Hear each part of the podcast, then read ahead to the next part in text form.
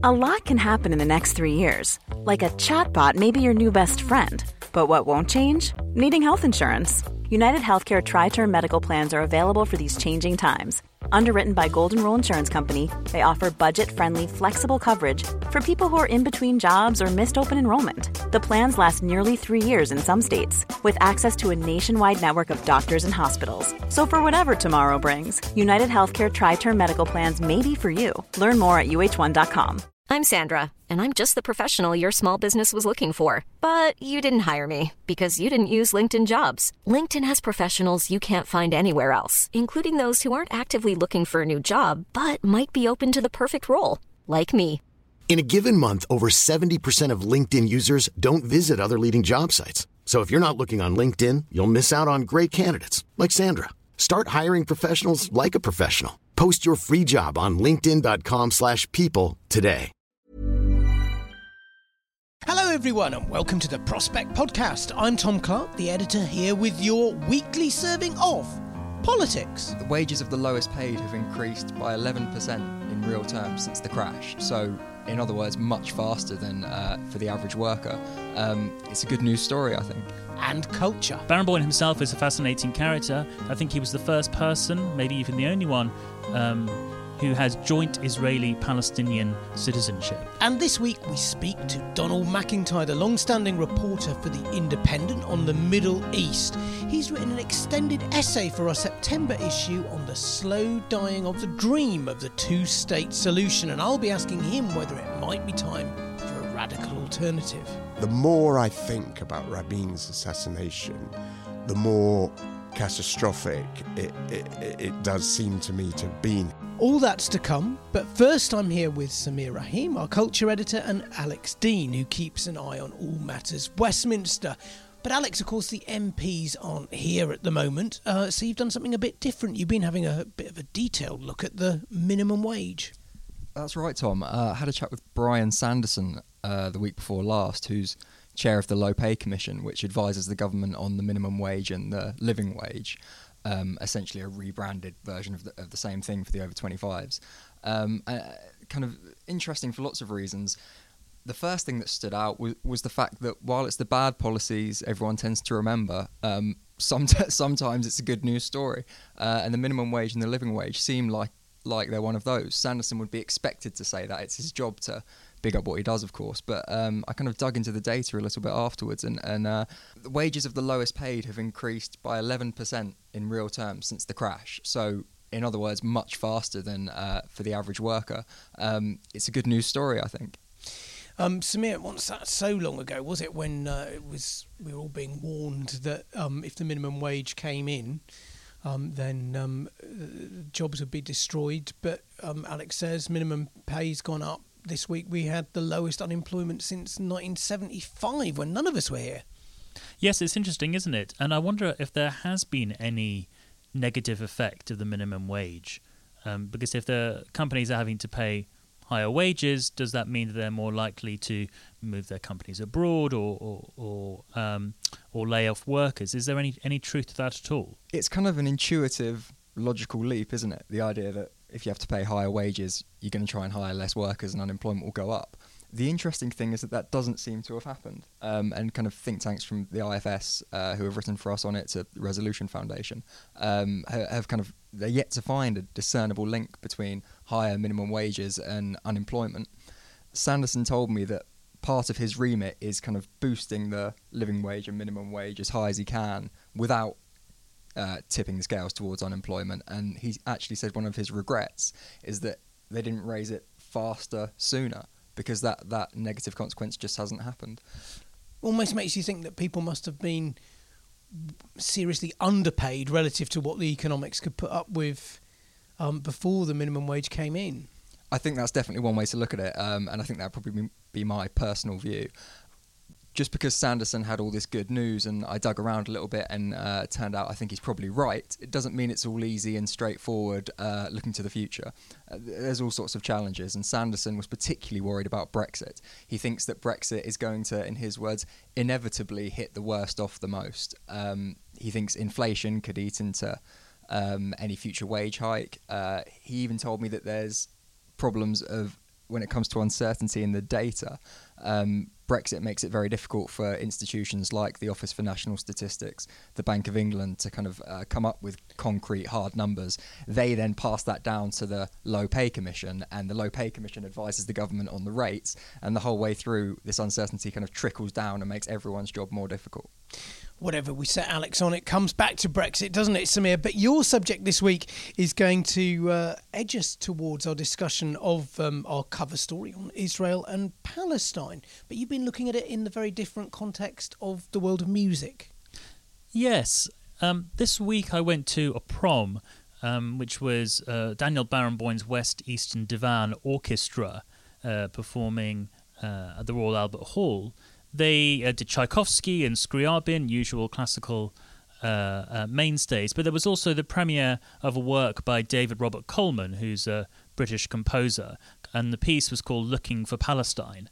The libretto is actually written by the daughter of Edward Said, Najla Said, um, and it uh, is about her own journey as a Palestinian. And it was a very profoundly affecting work. Of course, the whole idea of this orchestra, which was founded in 1999 by Barenboim, who's an Israeli citizen, and Said, a Palestinian in exile, was that it would bring together Israeli and Arab musicians and that they could play together and offer a, some kind of model for coexistence and cooperation. And it was, given this week, we've had lots of discussions about um, the Labour Party, anti Semitism, Israel. It offered a sort of little mark of hope in, in, in an otherwise uh, slightly depressing landscape.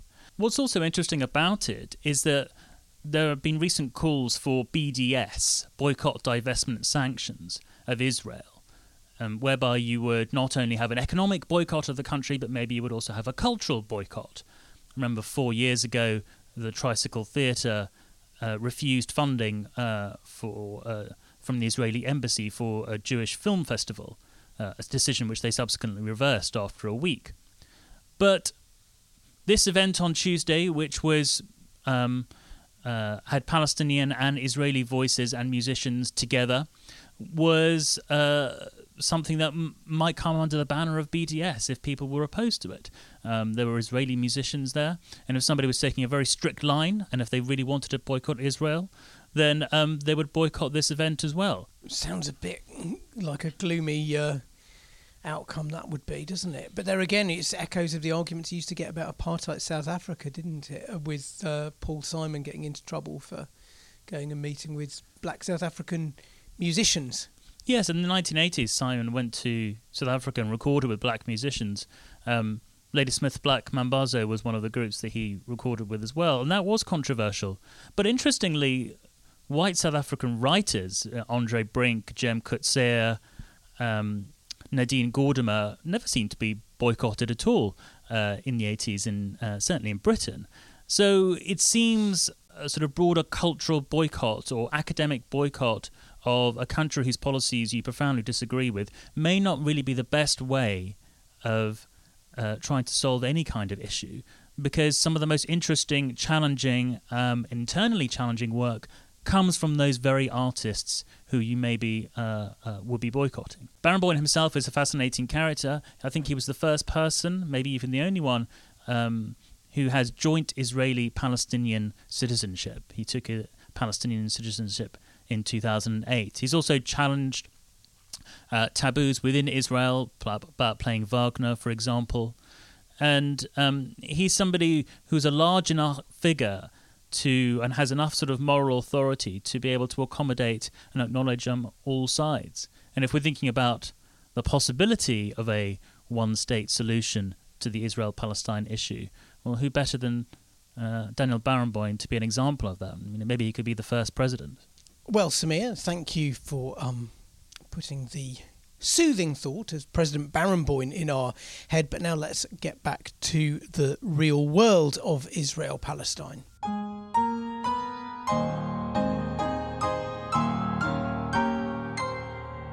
It's 25 years since Yasser Arafat and Yitzhak Rabin signed the Oslo Accords, the deal that was meant to set the world on a path to a two state solution with an independent Palestine living in peace side by side with Israel. It was a moment of hope. Hope which has remorselessly faded since. But I'm delighted to be joined by Donald Macintyre, who is a Jerusalem correspondent for The Independent and an author since, has been in and out of the region over the second half of that quarter century of disillusion. Don, perhaps you can start very briefly by recapping uh, what the main elements of that two state solution hoped for in 1993 were meant to be? Well, of course, we never got quite to that stage because um, Rabin's assassination in 1995 really kind of stalled the process, uh, followed by Peres losing the election the following year. Um, but I mean, the, the basic elements that sort of, when people say everybody knows what a two state solution would look like, what they mean is that it would involve um, the Palestinian state on 22% of the original historic Palestine. That is to say, those territories that were occupied after the Six Day War West Bank, Gaza, and East Jerusalem, where the Palestinians would have a capital with a, uh, an Israeli capital in West Jerusalem. Um, and probably to get there, you would have to have some land swaps. Uh, the two big popular settlements, uh, populous settlements of uh, Gush Etzion and Ma'ale Adumim would almost certainly become part of Israel. And in return, the Palestinians, to make up their 22% or something very close to it, would get, um, you know, some extra territory.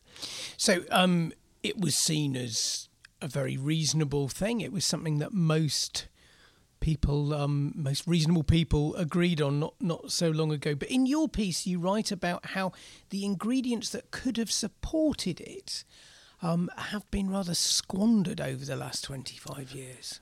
Well, I, I think that's right. Um, I mean, obviously, the Palestinians have made some, you know, fairly big mistakes, but I think the fundamental problem has been uh, a, a loss of faith among quite a broad spectrum of Israeli opinion in in this. I mean, I think most Israelis still believe in the possibility of a two. They would still like a two-state solution, but I think their faith was shaken by, by two two episodes really. One was the failure of the Camp David talks in 2000 between Ehud Barak and Yasser Arafat, and the um, the failure of disengagement from Gaza by Ariel Sharon when he pulled about 8,000 settlers out of the Gaza Strip in 2005, and the fact that that didn't produce, you know, peace in Gaza. Now, I think there were some very strong reasons for that. Indeed, I think that there were a couple of kind of myths, or at least narratives, have built their way into the Israeli consciousness. One was that the failure of Camp David was all Arafat's fault and not not Barak's, and I think that that that's been challenged by quite a lot of people, including people like Robert Malley, who were on the American team at Camp David. Um, and the other myth that's absolutely embedded itself is, you know, we left Gaza and what did we do? We they could have built it up as a prosperous place, and instead they just fired rockets at us. Well, actually, the rockets were being fired before that happened anyway. But also, more importantly, mm. I don't think Gaza was ever given a chance actually to prosper because um, it was being increasingly separated economically from its you know traditional links not only with the west bank but also with israel itself i'm talking about economic links really but of course the politics of gaza have changed very dramatically a decade or so ago with the islamists of hamas taking over so that when we talk about palestine now it's sort of two entities rather than one, which makes it harder to see a two state solution yes. again, I guess. I mean, I think that's right. I mean, obviously, the split between Hamas and Fatah, with Fatah, you know, hanging on to the West Bank, Hamas hanging on to Gaza, has been pretty disastrous for the Palestinians. That's certainly true. On the other hand, one can't help feeling that. Um, Israel has been relatively comfortable, obviously not with with uh, having rockets fired at southern communities uh, from Gaza, but relatively comfortable with Gaza being separated, as was never intended, by the way, by Oslo from from the West Bank and from uh, Israel itself, because you know it means one of the arguments used by Sharon and his allies at the time of disengagement was the demographic one, which is that we will we, there was a real fear that there would start to be an Arab majority in the whole of the Israeli controlled land, which would have made it very difficult to argue that this was both a Jewish and a democratic state. Um, it could be one or the other, but it couldn't be both. By taking Gaza, as it were, out of the equation, 2 million people now, then about 1,700 probably. Um, 1.7 well, sorry, 1.7 million, Yeah. sorry.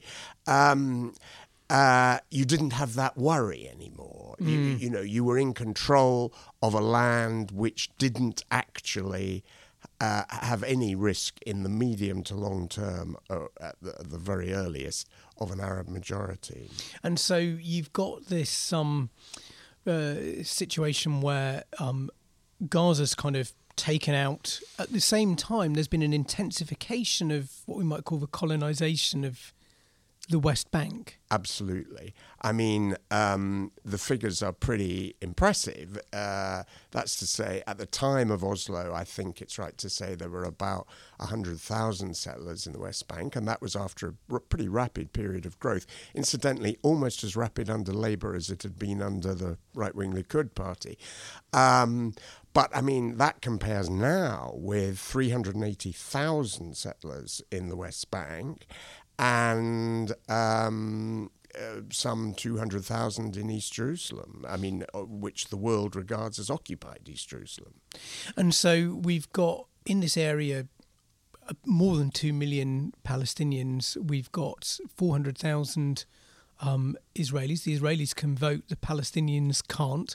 They're growing in number quite fast, and so they're becoming quite a player in the Israeli Knesset and presumably making it harder to make concessions. Well, I think that's right. I mean, I think you have two, uh, in terms of Israeli politics, I think they're influential in two ways. One is that there are um, at least a, a, a couple, and, and particularly Naftali Bennett's Jewish Home Party, which really is really a settler party. I mean, they are, uh, you know, I would call them pretty ultra nationalist, and and they very much represent the settlers. The other thing is that the settlers have increasingly played a dominant role, which which is relatively new, I think, certainly over the last decade, in um, in the dominant Likud party, in Netanyahu's party. They are very prominent on the central committee of that party, and so they exercise influence through Likud as well. I think that's undoubtedly true. I'm looking then at this picture of Palestinian fragmentation, intensified occupation, and the sclerosis that that gives you in the um, in the uh, Knesset. Um, Avram Burg, who is a former um, speaker um, and former Labour politician um, uh, of the Knesset, he he, he says um, in a piece that he's written for us alongside your piece that um, we need to face the reality. There's not going to be an Oslo type two state solution. We need to think instead about a one state solution where, yeah, you can have a confederation and you might have some kind of Scottish Parliament type arrangement maybe for the Palestinians, but on the really big things, whether it's security or fundamental rights, they need to be the same for everyone within the whole of an Israel for all. Um, and uh, like that's the way things are going to have to go. Uh, do you agree with him? Well, I, let me start sort of obliquely answer your question by saying that I, I mean, Avram Burg is certainly one of the most, I mean, I think this is a really excellent, powerful piece he's written for you. And he is certainly, you know, a, one of the most thoughtful and articulate people on the left in Israeli politics. Of that, there's absolutely no question. And therefore, whatever he says needs very close attention paid to it.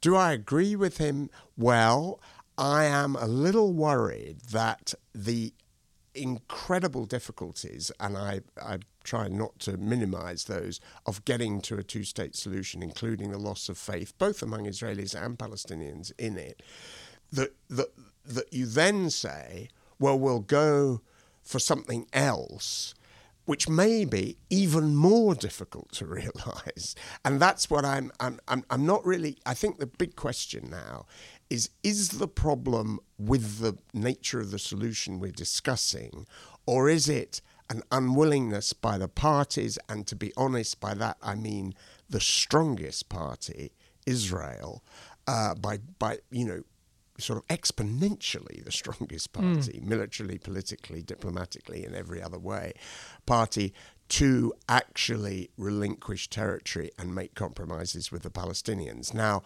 I think that al- although I think Avram makes some really powerful points in his piece, um, I still think that requires as I think he acknowledges, a big change of mindset among these sort of Israeli ruling class, if one can put it that way.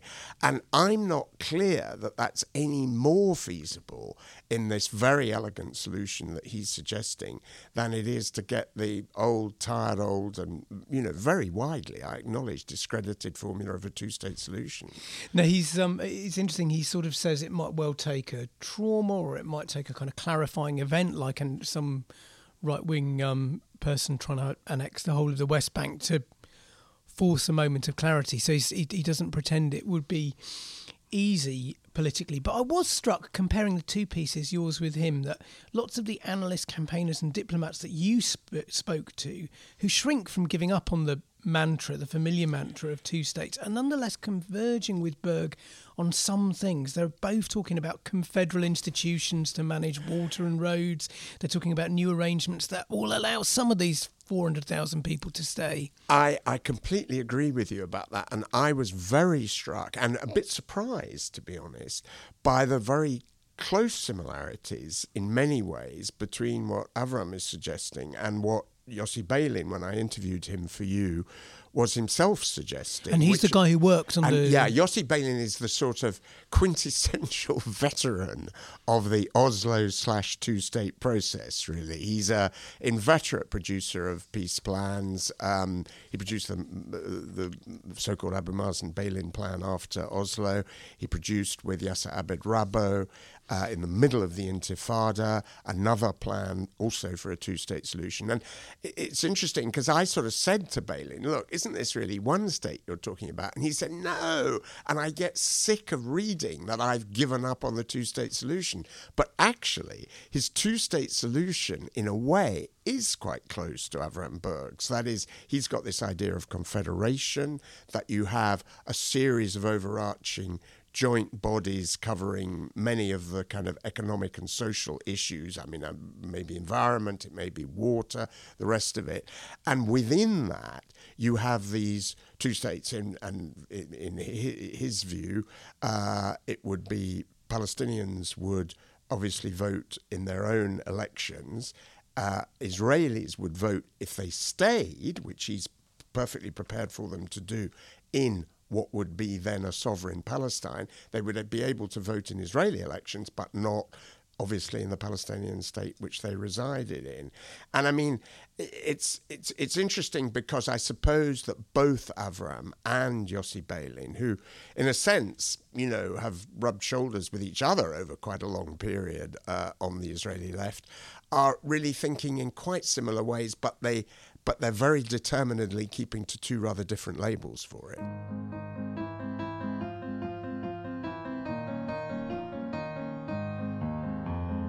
Now, you've personally spent huge amounts of time in Israel and Palestinian territories. Can I just ask, like, how much you thought about that part of the world before you got there, and how many preconceptions that you might have had have been shaken in the time you've been there? That's a really good question. I think everybody, every journalist who goes out to Israel and the occupied territories as a, um, uh, you know, for the first time, thinks I'm going to be there for the big breakthrough, um, the big political breakthrough. I mean, uh, and I, I, I, mean, I certainly did in. Uh, um, 2004 when I, I, I, went out. I mean, I sort of felt that you know maybe maybe things were shifting.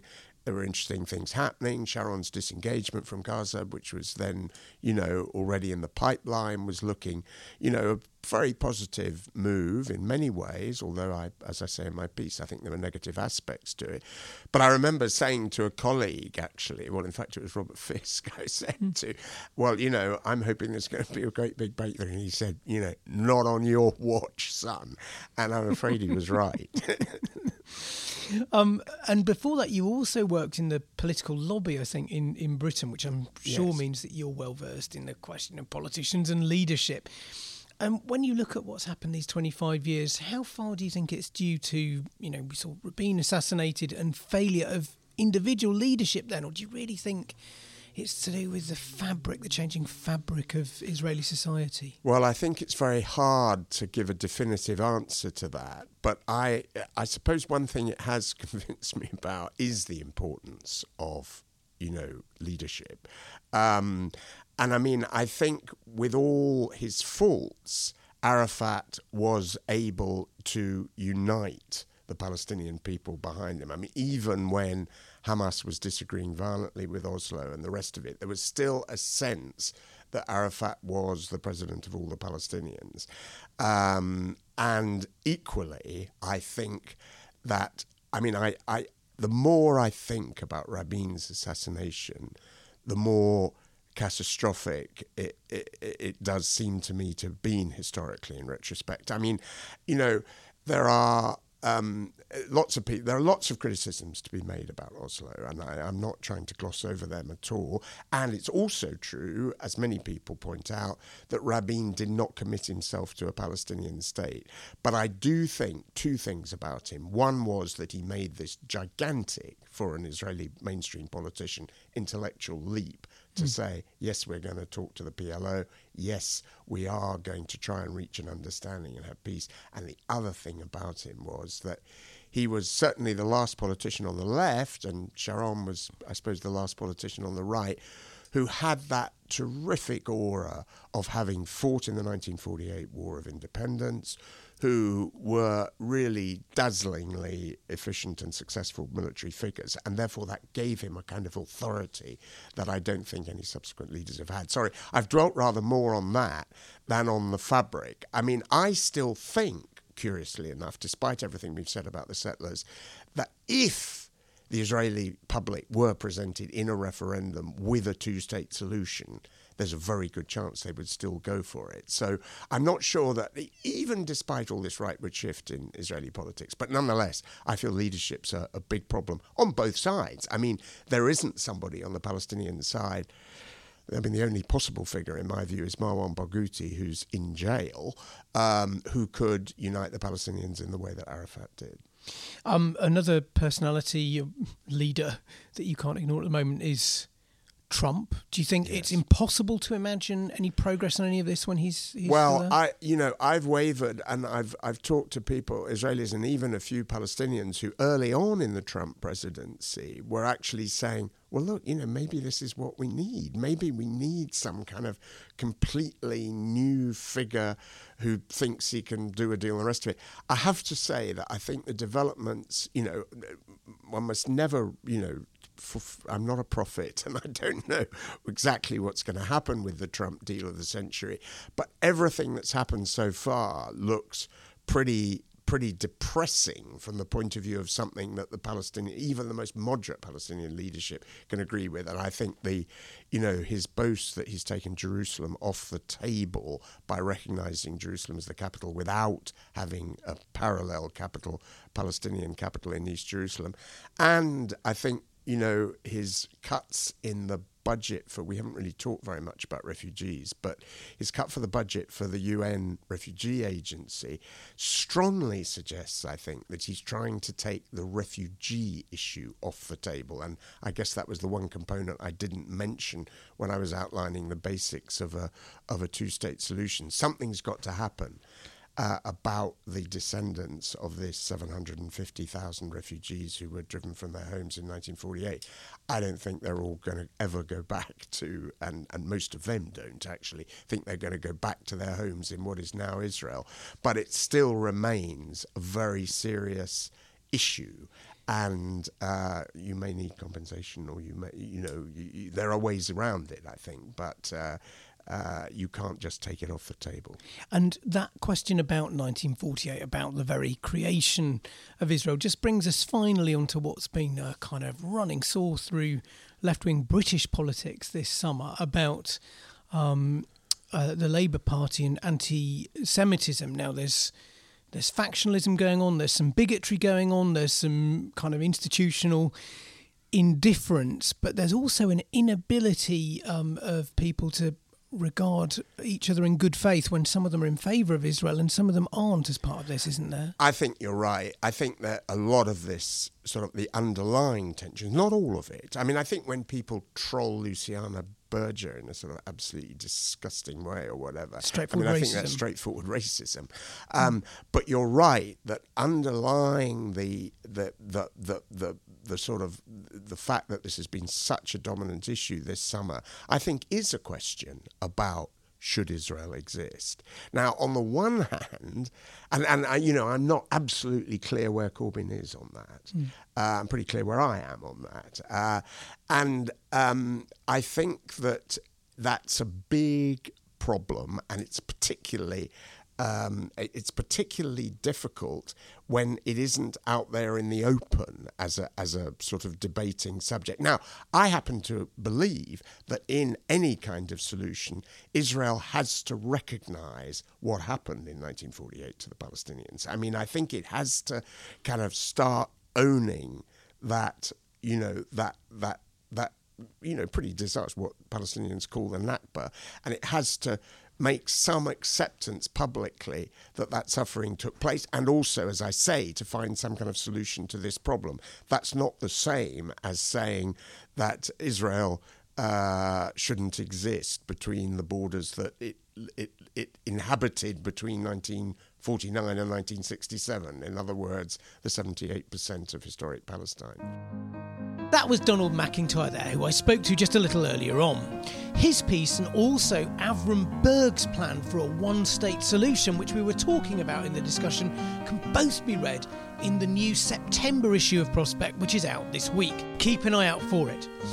But many thanks for tuning in. I'm Tom Clark, the producer was Jay Elwes, and as I mentioned, you can read all the pieces and loads more on culture, politics, foreign affairs, and more on our brilliant website, prospectmagazine.co.uk. While you're there, I'm sure you'll notice that the subscription rates are very reasonable. Be sure to tune in next week to the Prospect Podcast.